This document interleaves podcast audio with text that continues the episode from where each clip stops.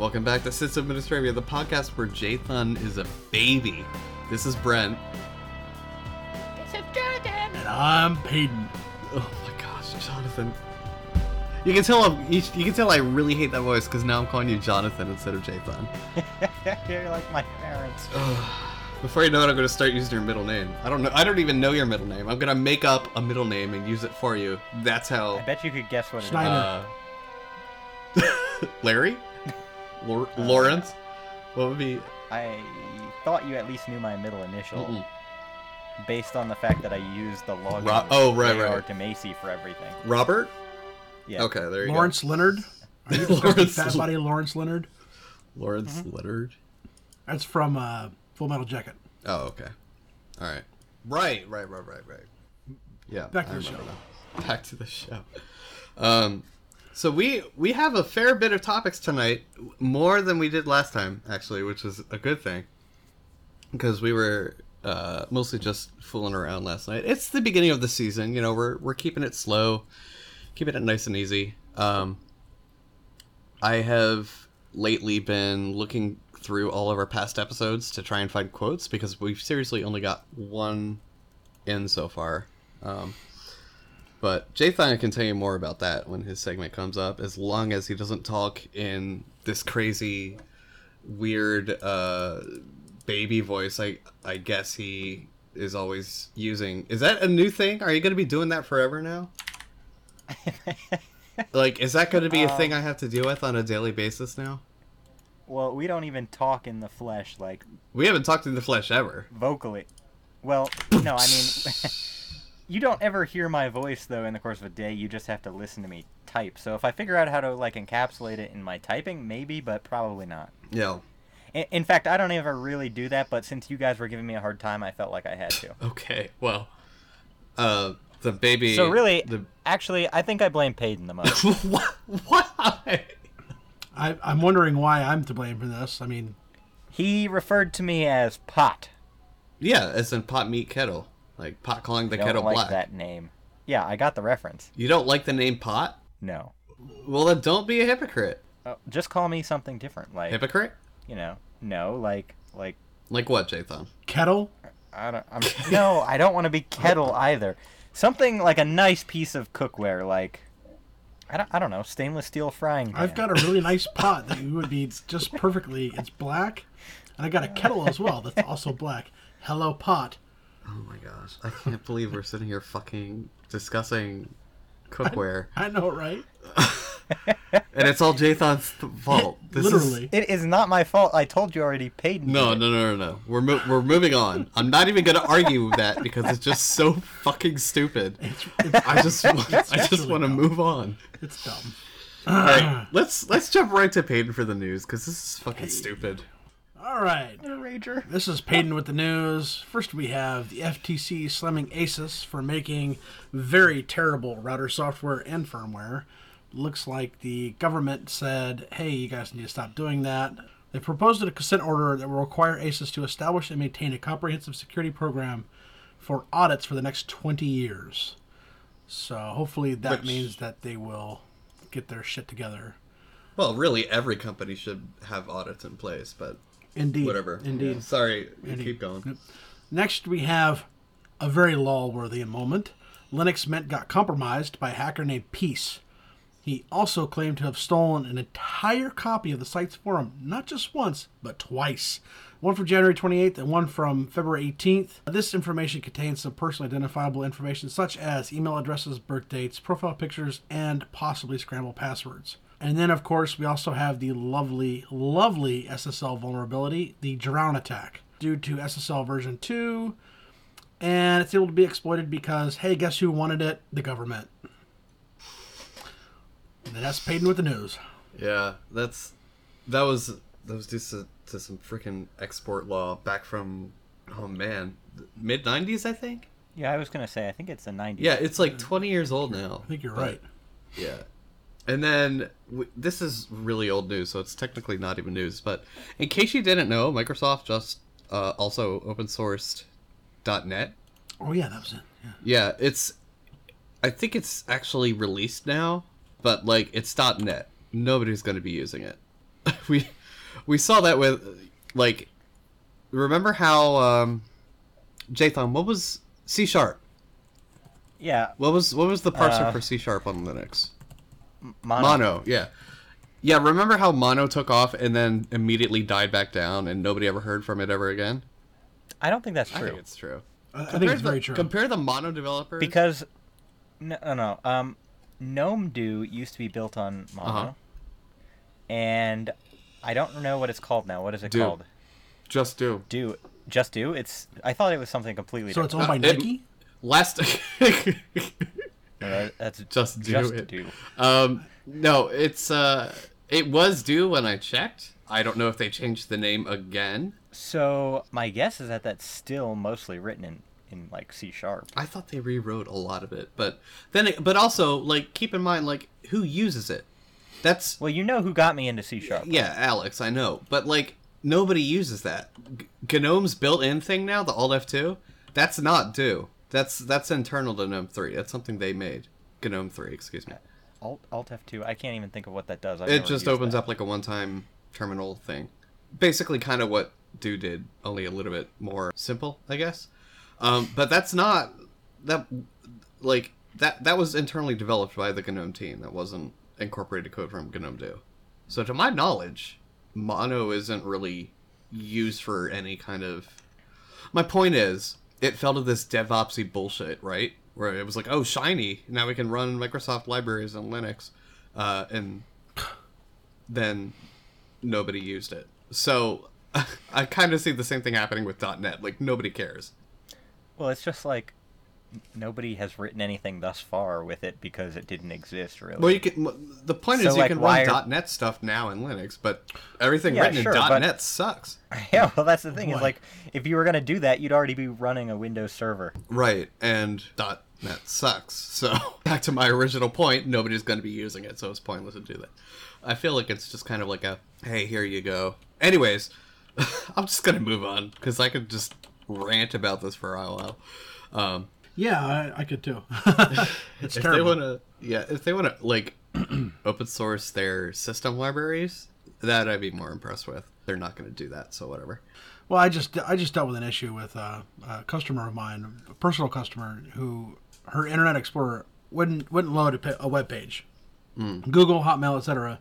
You know, I, I don't want someone who can't even like create their own working software to create Linux software for me. You know, like I mean that's that's my thoughts on it. I, I I don't trust Microsoft. You know. As far as I can throw them, and they're pretty big, so I can't throw them. So Right. I sound like Right. Jathan now. Maybe I should talk in you're baby not that bad. Uh, no, don't. D- do not. Every time Jathan talks in his baby voice, and just replace it with like a cow mooing or something. we need to not release that upon the world. Once they listen to later, they're like, "Oh, that's why he was mooing." Anyways, um, I feel bad because I make Aaron do all this stupid shit. So where were? Oh, right, right, right, right. So with the SSL vulnerability, Wait a second, I don't get any creative liberties around here. you you do. Hold on, we're not even in discussion yet. I'm just expounding oh, I'm upon talking the about I'm talking about my baby No, talk. the, the baby talk is stupid. That's why. That's your opinion. That could have made someone's No. day, and now you just fucked it No. I don't think it would have. With the SSL vulnerability, it's really kind of overhyped. Um, but it's an SSL vulnerability, so of course it's gonna get like a lot of popularity and all that because it's the hot new shit now that everybody's trying to jump onto. Because ever since uh, what was the first big one? Heartbleed? I think There- Heartbleed was the first one, and then Ghost. No, There Ghost were was so many in like the last Ghost year. was glibc, so that was that was different. But Poodle and Oh, Poodle right. and Freak, just talking SSL. yeah, Poodle and Freak Yeah. were the other big ones for SSL. But yeah, they were like right after Heartbleed. Uh, but Heartbleed was the big one. So like, I feel like ever since that happened, everybody's been just like really digging into the SSL Open SSL code and like finding whatever they can, whatever. The point is disable SSL v2 because it's outdated and you shouldn't be using it anyways. But it's what makes this attack possible. It's called the Drown attack. I forget what it stands for because it's stupid. We'll put it in the show notes. We'll link to it. Whatever. But it's another one of those stupid named vulnerabilities instead of just giving a CVE because they had to be cool or whatever. I think it's the s- most stupid thing in the world. But yeah, There is a test for it. yeah, though. there's a test. It doesn't work. it doesn't work as well as it should work. Um, yeah, we yeah. ran the test on some of our systems, and I mean, and by we I mean sysadministrivia, and it was it was inconclusive in a lot of different ways. I think you even tried to build it and it failed because it needed different libraries. Well, it's it's Python, so it didn't re- need to be built. But I had the the modules installed, but it wasn't detecting them. And then I'm like, all right, maybe I'll try like a, a pip local install, like to my user. Still wouldn't detect them. So, So- so, this is what it stands for. It stands for decrypting RSA with obsolete and weakened encryption. So they did that stupid thing where they took the second letter in encryption and made that. Yeah. the- it should be drow, not drow. What are the Hey, stupid, stupid like contrived acronyms? It's like they thought of the acronym first and then tried to fit it into the. But yeah, anyways, it's it's just basically a normal man in the middle. It's not as serious as Heartbreed, Heartbreed, Heartbleed, where they can like actually steal your private keys or something. It's it's just a man in the middle weakness. Disable SSLV two. Its ages old, and you don't need to support it. All right, let's let's fucking talk about more interesting stuff. Cause I'm Yeah, that's really quick i've got like two things i wanted to really quickly mention because i always forget about them and if i talk about it on the show it'll help me remember. So it's it's totally non-altruistic of me but fuck it it's my show. So the we we've talked about systemd on the show more than once probably multiple times. One of the the biggest things people hate about it is how hard it is to manage the logs the logging system which is the journal. It's a binary system. I bumped into an arch thread and you know we'll link it on the show notes so you can read the whole thing because it's it's really useful it turns out you can concatenate the journal files without you know cat dev zeroing them. Systemd or really journal control uh, has a built-in mechanism for doing that and it's a lot more sane and it's not gonna cause that kind of weird temporary corruption you see in your log files where it's like oh not enough uh, events have been gathered to it'll it'll not succumb to that. So I'll, I'll put the command in there just so you can see, visually see it and copy paste it or whatever. It's it's great. I've been using it everywhere now and, and trimming up my logs. So there's that. And then there's also lftp and i found this i think i found this last year near the maybe november i think. And i i talked about it for like a hot minute in our irc channel. It's the, it's the coolest fucking thing. Have either of you used it when i was ranting about it? I'm reading about it right now. I I didn't even see you ranting about it. I must have missed that. Well, yeah i mean sometimes you're not paying attention to the channel I'm sorry for having a life. No, no, no. Unlike you, I actually read the backlog if, when I come back from being away, though. So, Oh, I only do if I'm highlighted or something. Yeah, I of don't course usually just would. go back and read them. of course, oh I'm looking at it and it looks beautiful. isn't it great? It looks parallel transfer file transfers. What I love about it is so it's like it's like curl, right? It, it's a regular like HTTP, HTTPS, whatever fetcher, but it uses an, like an FTP like interface. If you're on a site and you don't want to have to like get a file listing just to find the file you want, you can LFTP host HTTP colon slash slash host and do an ls you know it, you can do regular ftp commands except maybe like put and stuff because it's http um, so maybe you can do it with post but whatever. Uh, the point is like you can get like a directory listing and all sorts of really handy stuff that i've always wanted. I was like man i love curl i love wget if only i didn't have to spider the site to to find what i'm looking for to find out the the hierarchy before i fetch what i'm trying to fetch. Lftp like you can just ls cd around the uh, served directories. It's really cool. It's so great jathan you need to you need to start using that Yeah, I'm definitely gonna check it out. I uh, I have something specific in mind that I'd like to test it with specifically. So What's that? We have a lot of users that download like reference genomes and stuff like that from NCBI. I think I might have showed it to you Mm-hmm. before. And uh, it's like all these directories, but it's almost entirely symlinks. So like, you have a path to something, but realistically, it's not actually there. Um, the actual organization without those symlinks makes zero sense to me. So what you end up having to do usually to find like one file is to use wget with the follow symlinks option. mm-hmm. But you end up pulling so much more data than you actually need because you don't know what you actually need or like how Yeah. to find it. Well, Um, you could so, you know, probably you could probably also use wget's. I forget what I think it's no parents. I, I might be thinking of CP, but there's a there's a flag that lets you not fetch above, just below where you're at. So just below. That's interesting. I'd have to look it up in the man page, but So- it's there. So if you're doing that with a symlink though, is it below the actual location or Well, it depends where it symlinks to. or Yeah. Okay. So if it sim, if it starts with like a dot dot slash, it won't follow it. Got it. Okay. Interesting. Yeah. So I Yeah, I don't know I if use that, that a helped in this lot. case. Yeah, I mean, it might. I use that a lot when I'm mirror when I want to mirror like a specific directory, like uh, FTP or HTTP, because I, I don't want to get the entire site, which wget usually is very happy to do when you use it in mirror mode. I don't want that, so I, I usually just try. I want to grab everything in a directory and below. So I think you can also specify like how many levels, like how many depths of recursion you want to go, but. That's neither here nor there. wget's powerful. Look it up. I prefer curl these days just because it's easier to get information about the actual transaction. But you know, use whatever works. Um, I like curl as well. Curls, in my opinion, is is just better. It's, yeah, it's yeah, better. It's it's much more verbose and it does what you need to do without BS. mm-hmm, So for sure. So next we're gonna talk about passwords. I don't think we actually ever talked about passwords on this show before. Other than to say like make a strong password. Did we ever really go into how to make a good strong password? Well, that's interesting that we talk about that because XKCD, of course, did a very fantastic post about their password. Um, we should actually link to that in the show notes because they make a, a point that you know having a long obscure password isn't always beneficial to security. As we all know, you know something you know, something you have, etc. I mean, it's uh, you know, if your password is 8 million characters long with different symbols and different things, you're going to write it down somewhere and put it under your keyboard or the back of your monitor or something, and that's just not security, you know? Yeah. Yeah. Well, um, so first of all, I have a, a kind of a humorous story. So for my passwords, I have started, or uh, many years ago, like middle school, I started sort of a story in my head, like completely made up. And um, every time I need a new password, I, I invent a new character in the story, and some aspect of them goes into my password, and that's how I remember it. I kid you not.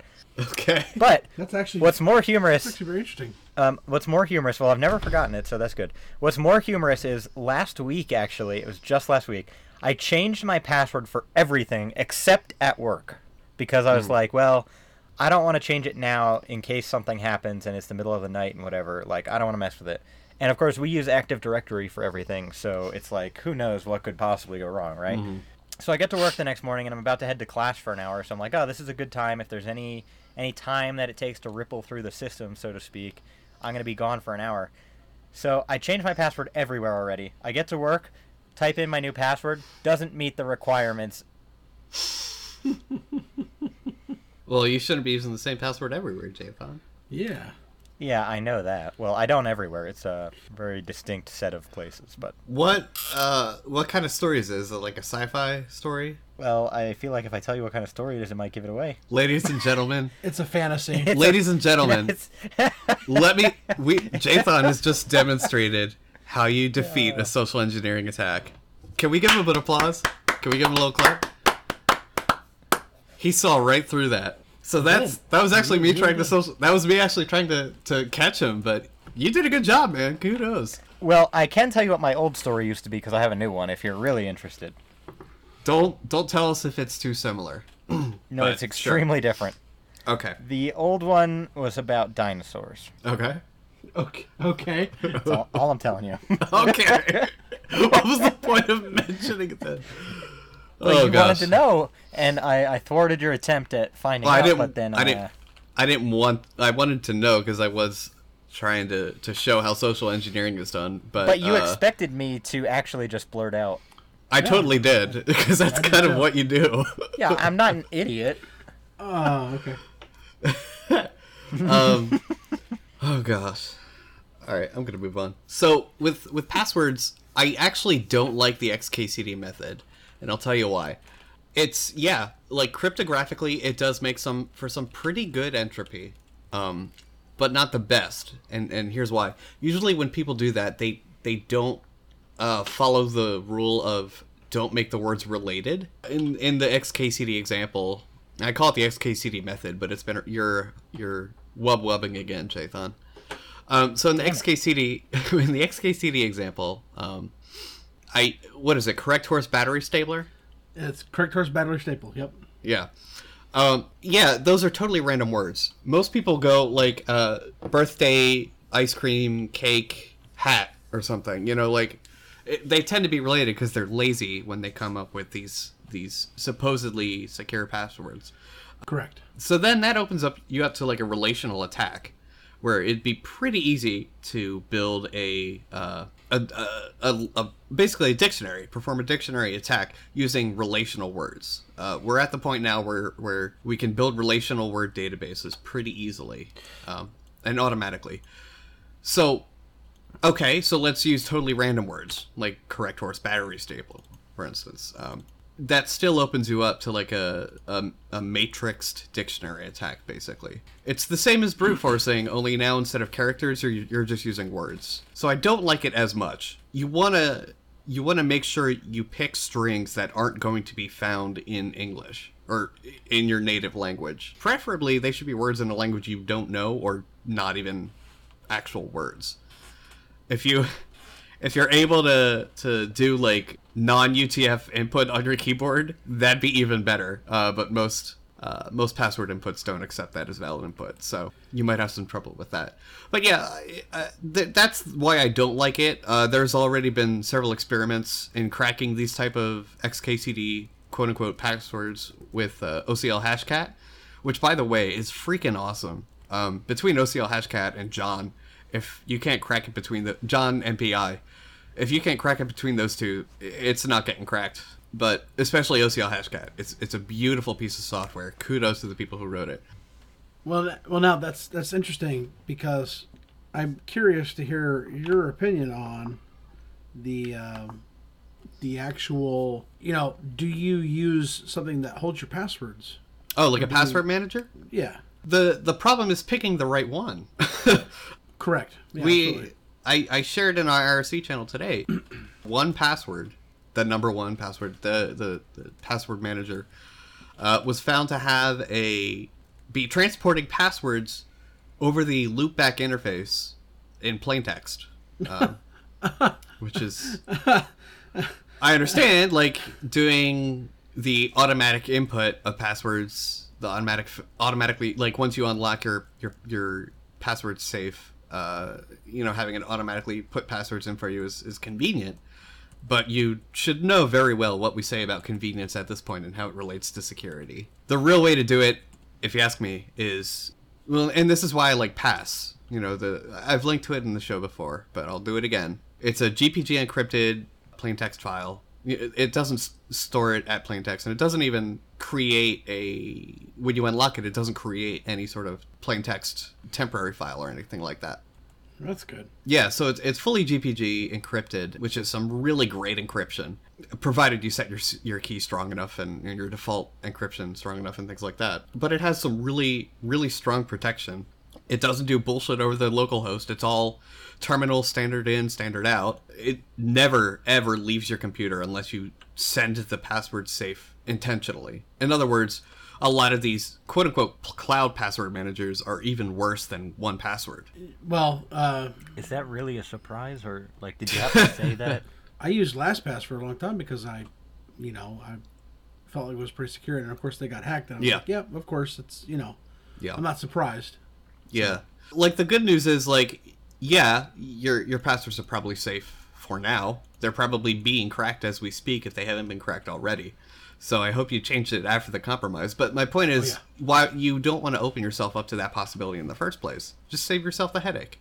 And stop being lazy. Stop using a password manager that inserts the passwords for you. How hard is it really to unlock your safe, print out the password, copy it, and paste it? You know, like it's an extra two seconds, but instantly you're not open to these sort of attacks that 1Password is now being criticized for. Anyways, so yeah, so you want to use a different password everywhere.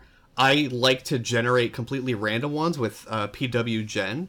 It's it's beautiful beautiful piece of software. Really simple and small, but it lets you specify like just uh, you know A through Z zero to nine, which is good for MySQL because trying to escape MySQL passwords on the MySQL shell is just a pain in the ass.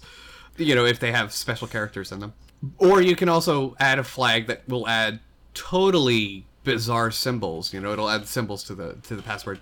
I usually use thirty two character length, and I don't mind telling you that because that's you're not gonna you're not gonna crack that in any time soon. 32, 32 character length, completely random passwords or pseudo random, I guess, since it's using a pseudo random ge- number generator. I don't think I have a hardware number generator on any of my systems. That's you, you can't crack that. I'm not gonna say it's never gonna be cracked, but the hardware we have accessible to us now is. You know, it, it, it's perfectly safe. Yeah, I just ran it and I love it. The, Yeah. The characters are, are fantastic. Um, I actually have a pretty funny anecdote about passwords. I had uh, I was creating an account somewhere and I don't remember where it was, but it said it had a minimum password of eight characters. It required an uppercase. It required, uh, of course, lowercase, and it required a number and a special character. So I type in That's fairly, fairly standard. fairly standard. So I type in my I, I, type, I type in a password with an uppercase character, and I hit enter, and it says, "Error: Do not use an uppercase pass uh, uppercase character in this password." Are you serious? like, I mean, You just told me. I, I I wish I could remember the website because I would love to laugh at it with everyone around here. Yeah. Because it's just it's mind-bogglingly like what? And then we can all send them angry emails. Oh, I would love to do that. Well, that's. So if you've never cracked passwords, I definitely recommend you get into it. And um, I think in the show notes in a past episode, I linked to creating your own cracking rig, which is a really cool project if you have money to blow. Not many of us do, but it's a really cool thing to build yourself. So with normal consumer hardware, what are you laughing at? I'm, I'm laughing at the the pounding. Oh yeah, yeah, Jathan's. Yeah, stop typing, incessant. Jathan. Uh, Knock it off. sorry. Normally, alphanumeric eight character passwords can usually be cracked within the day. Usually, it's like a couple hours tops if no thought was put into it.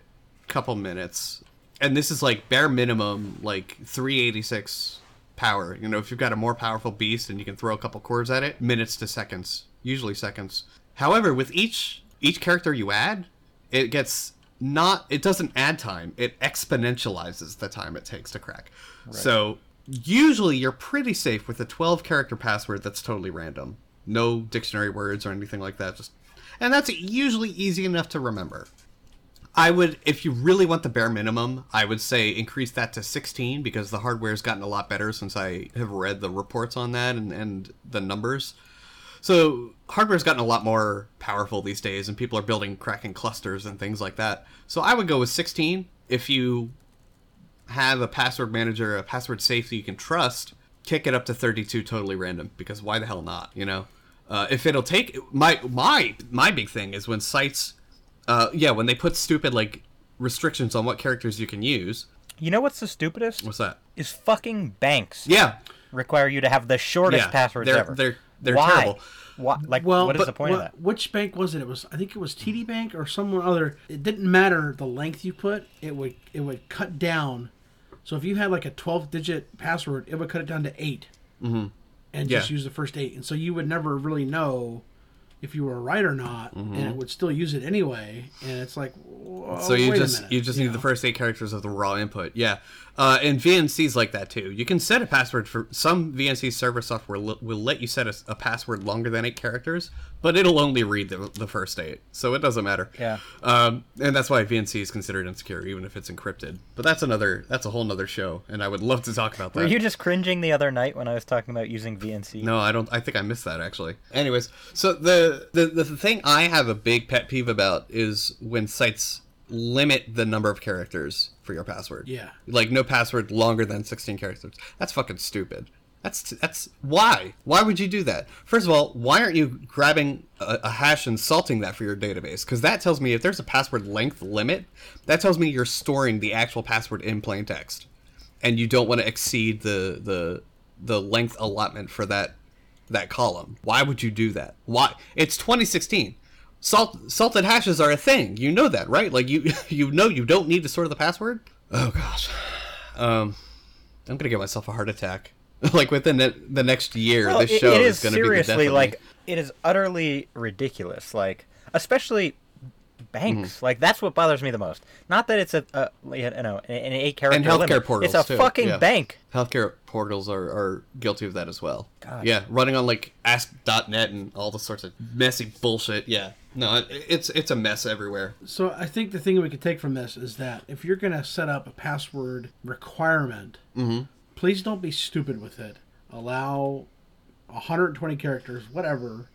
Don't put a minimum limit. Well, I would say a minimum limit, but Yeah. don't put a max limit. And you know, if you're going to have a policy where you require a capital letter, then by all means, don't have a policy preventing not allowing a capital letter. Yeah, yeah, and and there are like there's JavaScript methods now where you can hash it client side, and you really should be doing that. So it's there there shouldn't Yes. be any Yeah, real because- reason. At Yes. that point, you're not even sending the Yeah. Well- Was it which is was it what was the program that was saving passwords in plain text and like uh in uh um the the the users directory wasn't there a wasn't there a Firefox. Firefox used to that years ago. They they they fixed it, you know, a lot of years ago. But they very first used to do that. And I think if you don't use a master password, it might still do that. I'm not sure, but I know Firefox used to do that. But we're talking like Firefox two. So and they're up to like what, like version 50 now.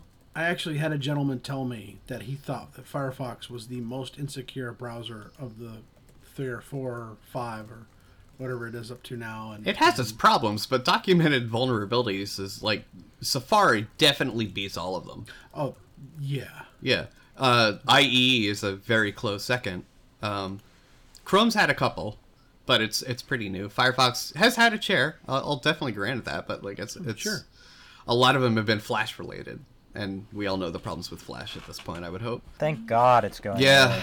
yeah, Yeah. absolutely Um, so, anyways, Not fast to enough. close this this little segment out, thanks to Kyle in our IRC, Kyle Yankin, that's his nick. He suggested we call this episode Hunter Two, and I'm gonna do that. And if you don't know why, we'll we'll link to the actual primary source. Yeah, Oh, did you put that in the the topics yeah, list? yeah, I put- yep, it's in there. Oh God, I didn't see that. I just That's added it before we started because I didn't want to forget, That's such a great reference, isn't it? it, it is a great reference So I'll- perfect perfect social engineering I'll put the primary source in the show notes so you can read it for yourself because it's hilarious. But basically, it's it's one of the most hilarious and very short social engineering attacks over IRC I've ever seen. It's it's so funny. But I think we'll immortalize this guy's password forever by naming our uh, our episode Hunter Two. What do you guys think? yeah I agree I think he's already pretty famous. yeah.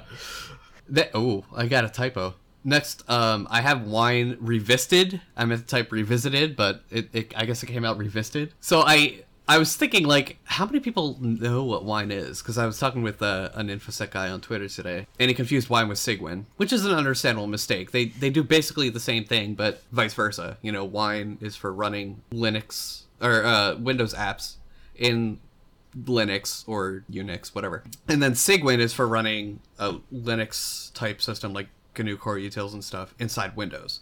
So he, he got them flipped around. They're both horrible, in my opinion.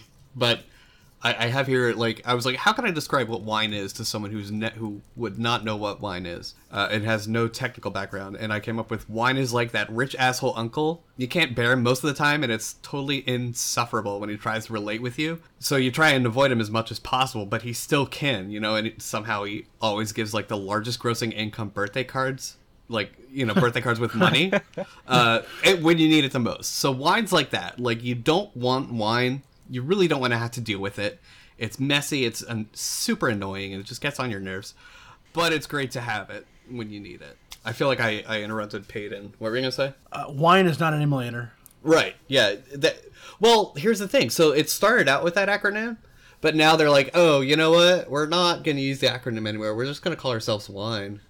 And I, yeah I, I, I know yeah, It- and it's I use stupid. I'm like, the name is great. First of all, it's recursive, and we all we all love our recursive acronyms. Mm-hmm. Uh, second, it like perfectly describes what you are. You're not an emulator. You're a compatibility library, and they're they're different. Yeah, it's basically a set of libraries that run in Linux but can read Windows executables and things like that. It's perfect. I use it every day. I can't. It works very well. Wh- I don't think anyone would ever say that it's perfect. I can't Oh, tell by if the you're way, being that was sarcastic. sarcasm. Okay, okay. I was like, your sarcasm's way too convincing. Yeah, it, it's it's not without its problems for sure. But luckily, there's a lot of things that fix a lot of those problems you're experiencing. So I thought we'd we talk about some of the the tweaks I've found uh, that make wine a little bit more friendly to use uh, and less headachy, tear your hair out kind of. so the first one I found is, and I don't know about you guys, but this is this is the one that bugs me the most. This is why I just hate even installing wine because once you do it, it's game over with this. Wine will like take over your file associations. Oh god. yeah, yes. yeah. So after you run wine for the first time, it sets up all these bullshit associations. So you end up using their bundled notepad.exe and it looks just like win you know like windows notepad for files with an unrecognized file type you know so like no file extension and it doesn't and let's say gnome doesn't know to use gedit for those kind of files normally you just like click on a config file and have it open up it's like all right great uh, now they open up in notepad.exe which is infuriating What's even worse is open is when you click on an image and it opens it in Internet Explorer. yeah It's, Yeah. it's even better. Uh, obviously, I was being sarcastic when I said it was perfect. Um, it, it, it works, and it works ish yeah after you make it the way it needs to be. Um, it, it does it does do a very good job running Windows EXEs in Linux. Uh, again, I mean, it requires some configuration. If you're using Linux, obviously you don't need that. If you're a sysadmin, I mean, not that you don't need it. You should be. You already are aware that something needs configuration, and you're not going to run it out of the box. So. Um, so I do have some links that fix that. So they not only remove the existing associations, but they prevent them from being recreated. The downside of that is you still have to. Jathan, oh my gosh, with the typing. That's not me. Hayden, oh my It gosh, with to- the typing. It is to you. I wasn't. T- No, I swear that God. was that was not me, dude. I, I I can't even access my keyboard right now. This is Aaron Kitso, the editor and typing police. Let the record show that both Peyton and Jathan were typing. If I just heard it, how would it be me? Uh, you have loopback in your headphones? Yeah, No. dude, that was not me typing on a keyboard. If it happens again, okay. I'm just gonna mute Jathan and see if it goes away. So yeah, so the downside of that is you do have to run wine for the at least the first time, and then you get all these horrible association stuff. But then you can clean it right up and prevent it from recreating. The important thing is to do both, because if you don't set the uh, internal setting in wine to not recreate them, it'll recreate it every time you run wine. So every time you try and install Windows software, every time you try and run an already installed Windows software in wine, everything. It's just horrible. Um, It's worth just taking the four minutes out of your yeah, life. yeah. It, it seriously takes four minutes or less. Uh, it's editing like two files and that's it. Uh, so worth it. And like deleting everything in a directory and you're done. It's really simple. it's it's totally worth it.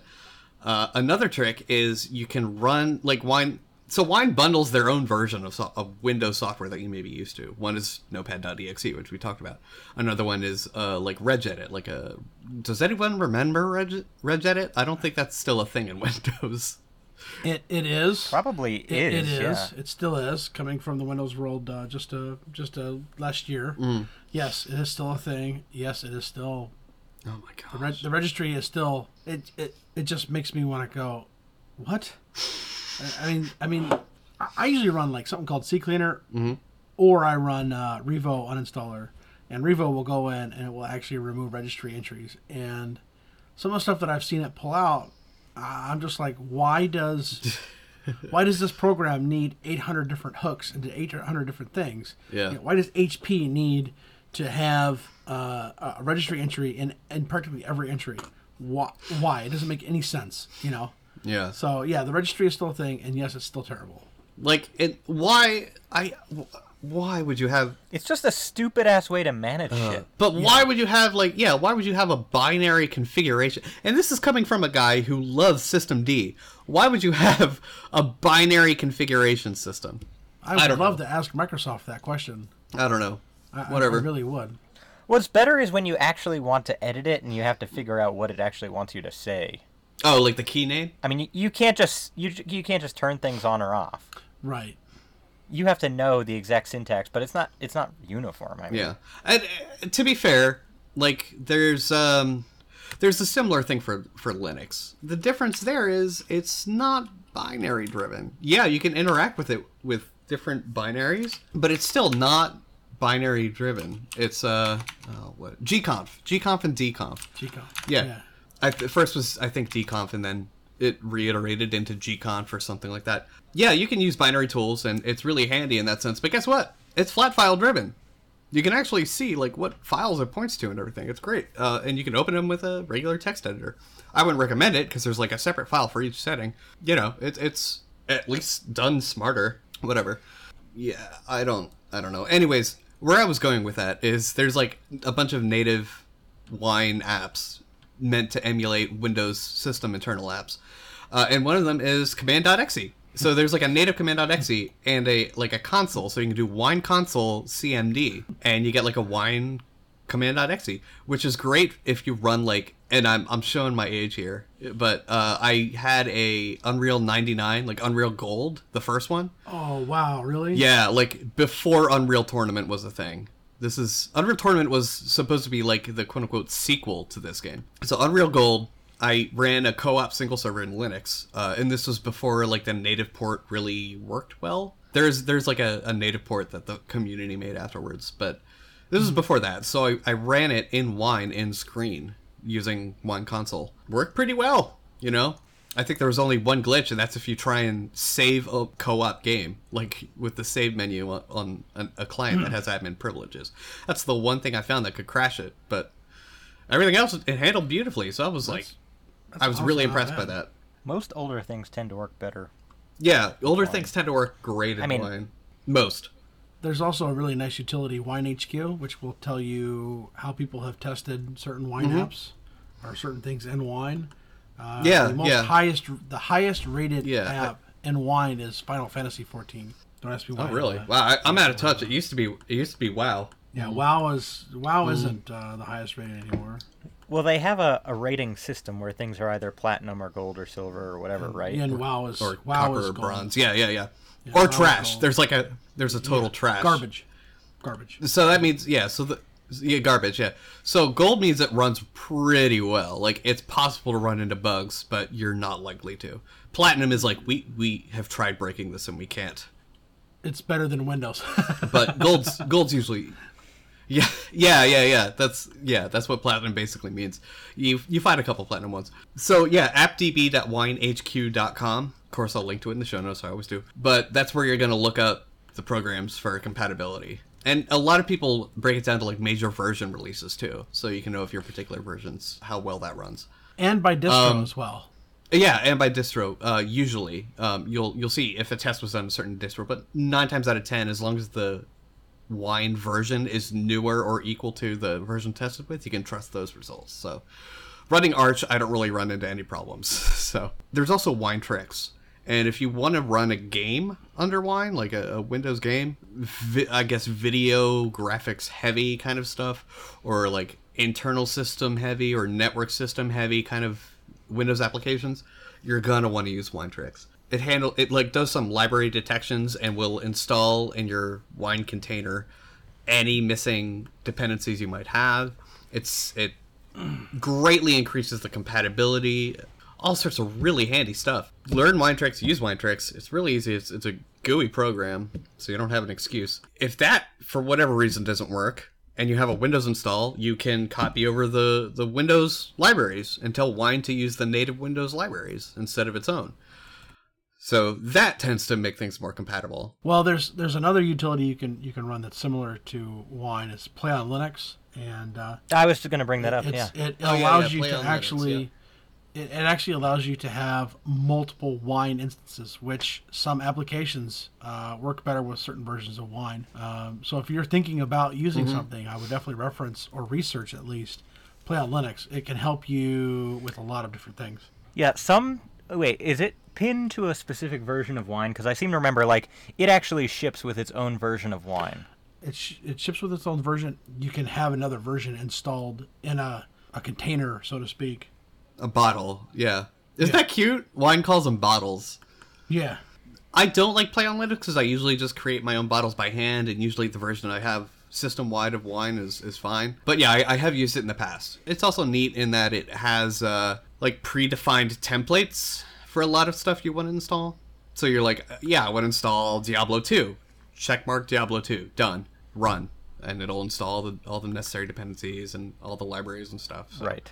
Yeah. Yeah, which is really nice. Yeah, that's Um, that's I its feel only. like that hasn't been as much of a I feel like that's its only really its true benefit is that it has stuff already enabled and Yeah. just click it and go. Yeah, you don't need to like figure out like, all right, what library am I using now, or look for like a forum post somewhere. It, it- the, the downside is usually it doesn't have a template for what I want to install. So there's that. I'm I'm done talking about it. I went through all the all the stuff I added for the for the Yeah, no, show notes. Does anyone else have anything to say about wine? It's been a long time since I've used wine, so I think the last time I would have was probably when I used to play World of Warcraft. The the brief period I played World of Warcraft where my friends dragged me into it. I, I used it with with wine, and I think that might have been the last time I seriously used it. So Don't act like you didn't love it. no, I hated it. It's not my I, thing. I It's such a great game. I played for te- I It played for ten years. That's where I met my, my wife, mm-hmm. and it will always have a, a place that I can go back to. But I, it's not it's not what it used to be for me, really. So well, the game I- isn't what it used to be. yeah. Well, agree. I, I don't know. I've I've never I've never been able to get into anything more than like shooters. That's just it's how I play. I don't know. Too slow. I can't keep my attention, I guess. So then last on our uh, our topic list for tonight, what I'm calling acoustic keyloggers, just because I love the phrasing of it. Peyton last week, I think it was. When did you when did you send that G talk to me? I, I think G- it was that last Google week. Chat or Google Talk or whatever it was. I, I Yeah. think it was last week. Um, he showed me this article. Yeah, yeah, yeah. He showed me this article on Vice.com about how quote unquote hackers, I like to call them security researchers, but I guess they're hackers, uh, how they stole crypto keys from a laptop that's offline and in another room. And basically, what it comes down to is they used frequency vibrations, right? So everything using power, getting power, pushing out power, whatever, puts off a certain frequency, right? basically there's a way you can use that to get information about stuff that's using that power i guess is the best way to put that so they they look through it they it's hard to explain so i'm just going to link to the original article but I, I told him like oh yeah like that's that's nothing new we've we've we've been doing stuff like that since the early 70s and then he was like really and i was like yeah have you ever heard of tempest so i sent him the white paper on it it's an NSA white paper, so if you're paranoid, uh, maybe turn your proxy on before visiting the site and downloading the white paper. But it's it's publicly available, written and published, I think, in 1972. It's very old. I forgot what the acronym acronym stands for, but basically, Tempest was you could use uh, emanations from like a monitor, pick them up, and then recreate them in at another location. So it was a big deal and people were like losing their shit about this but it was the nsa and at that point like they weren't so i hesitate to use the word but evil but they were still pretty covert you know so they were like shit we gotta It's really funny. what Uh, What, just reading through the Wikipedia article. oh yeah yeah yeah yeah um That's hilarious. so they were Well- like all right we kind of gotta keep this under wraps. Well, one of the things about it though is that it, it, re- it requires you to really you have to the keyboard can't move first of all. Like if it moves they're going to have to keep resetting how how it it detects it. So i mean you know it's not like you can set it up on like a thing that bounces and moves up and down. I could just see like a mission impossible movie where the guy's keyboard is on a thing and it moves up and down and they have to like hack it with i i, I can just see it now but uh, you know, you know, if your keyboard is in one spot and they set this equipment up, and it costs a lot of money for this equipment, it's like three thousand dollars for all of it. It's all lab equipment, and and you know, if the keyboard is not moving and they, they attenuate it just right, yes, they can do this. Now, to be fair, you say three thousand dollars is a lot of money, but depending what you could possibly gain access to, yeah maybe not. yeah and that's the And the other thing is, Sure. the other thing is, you know, you're talking about a keyboard moving. Realistically, if you went to a coworker's desk before they got to work and you taped their keyboard to their desk, would they notice? No, they wouldn't. no I I because would. most people most people aren't moving their keyboards but Yeah, I actually push my keyboard back at the end of the day, so I would definitely notice. But Oh, I I move it. Uh, I move it all around when I'm working because I always change. I change positions a lot, sit a lot. So like I my back starts to hurt, so I, I'll just move my body to an angle and move it around. Then yeah, so I, I would notice. But the even more important than that though is like so you can you can use actual acoustics like the sounds of keys and this is how um i think this is how the one Peyton linked me to. Uh like you can actually use the sound of fingers hitting keys and map out like triangulate where the fingers are on the keys and you can use that to basically you can use uh, display emanation like ra- display radiation like what tempest does and kind of recreate the visual output there was a GPG, a- an attack someone did on GPG, not GPG specifically, but the cryptographic functions, where they could measure the like the fluctuating frequency output of the CPU. And of No course, I guess there's yeah, yeah, Yeah. it's in the show notes. Yeah. So so I'll, I'll link it there. I, uh, Jathan, I think that is the the Ars Technica one in this section. Yeah, I have a lot of links open. I'm going. It's through the second to last one. You could do that. and they did that with sort of like a high powered specialized microphone, basically, uh, to do the, kind of the same thing. Really sensitive equipment. But yeah, like they could kind of get it, and it was impressive. It was like maybe 60 or 70% of the key, something like that, of the key generation using this method. Uh, I think it has since been patched in GPG for the key generation, but I'm, I'm not sure. It's really hard to patch that kind of stuff because that's very hardware dependent. Yeah. Oh, and, and this even goes back to like the the 60s, I think, with Van Eck phreaking. So when phreaking was P H R E A K. So when phreaking was still a thing, um, when people cared about phone lines instead of uh, internet lines, you could detect the frequency modulate, like the frequency uh, changes in a telephone line, and get information about the actual uh, conversation or or transmission in that line from that. Which is why I thought it was hilarious that Jathan mentioned early, way at the beginning of the show. That may have been pre-meeting. I, I can't remember. I, that was pre-meeting. Uh, he talked about how uh, the wub wub wubs, uh, and anyone who's listened to the show has known that we Jathan's mic sometimes makes some really weird noises that sound kind of like a muted dubstep. Uh, he was like, "Yeah, I think it's because my microphone cord's crossing my power cable." Yeah, it sounded like that. He's like, "I think it's because my microphone cord is crossing my cable," and lo and behold, that's a, that's a prime example of kind of what of how Van Eck phreaking works. So you may have the strongest password in the world, you may have totally air gapped system, but you're still vulnerable. Granted, these attacks are very expensive, not just in hardware, because I think like the uh, the acoustic attack, I think, could get by pretty well. You can make like laser microphones, which are incredibly accurate and pick up very small sounds and they're pretty cheap. You can build your own. So like for some of the attacks, it's not really that monetarily expensive, but the amount of effort that goes into them is super incredible. Like you need to really know what you're doing. I don't think I could ever do it. I would love to try, but I don't think I could ever do it myself. Keep in mind that you know uh, while these attacks are incredibly expensive, you're not invulnerable. I've, I've tried thinking of coming like thinking up some uh, negate some negations to this like protections against it and i could only come up with a couple and the problem is there's so many different attacks that use the same basic like side channel kind of i thought of maybe using a faraday cage around the equipment around the target equipment. You Uh, just sit in one all the time. but then that doesn't protect you from like the actual acoustic attacks. You could jam it with junk radio frequencies on the same frequency level to try and mask the actual data. And if you have access it, like if you're trying to protect the target machine you probably have a better luck with this because you'll know what frequency patterns are going to be emerging so you can try and modulate around that and stuff like that. Use lead just encase the room in lead i guess. Uh, and like sound dampening foam pads on the walls. Or i guess uh, it'd be a lot harder with like one of those virtual keyboards. Like projection distance measuring kind of stuff. So there's a couple things you can do but it's kind of ludicrous to, at this point because like the attacks are still pretty expensive. They're not really worth it. You got to be in a fairly close physical distance you know but it's still something to keep in mind. And i, I just was mostly trying to have fun with trying to come up with pr- protections against those attacks. Um, if you have any ideas yourself as to how one might thwart these attacks we'd love to hear them and the more ridiculous they are the better of course. I fully intend to wrap my whole desk area in tinfoil and start start a white noise generator, and I'm gonna just generate some RF traffic, and that'll that'll really annoy people who like to down to see me. well it, doesn't have to be white noise it could be uh, just like metal you know I can scratch my finger. It's not a keyboard, or down a, down a chalkboard. I mean, not a keyboard. there you go. But the trick is you have to you have to make sure it's random enough to not be filtered out. Because like even when I edit our stuff, I can filter background noise out. You know, no matter how loud it is, I'm still left with the the source noise.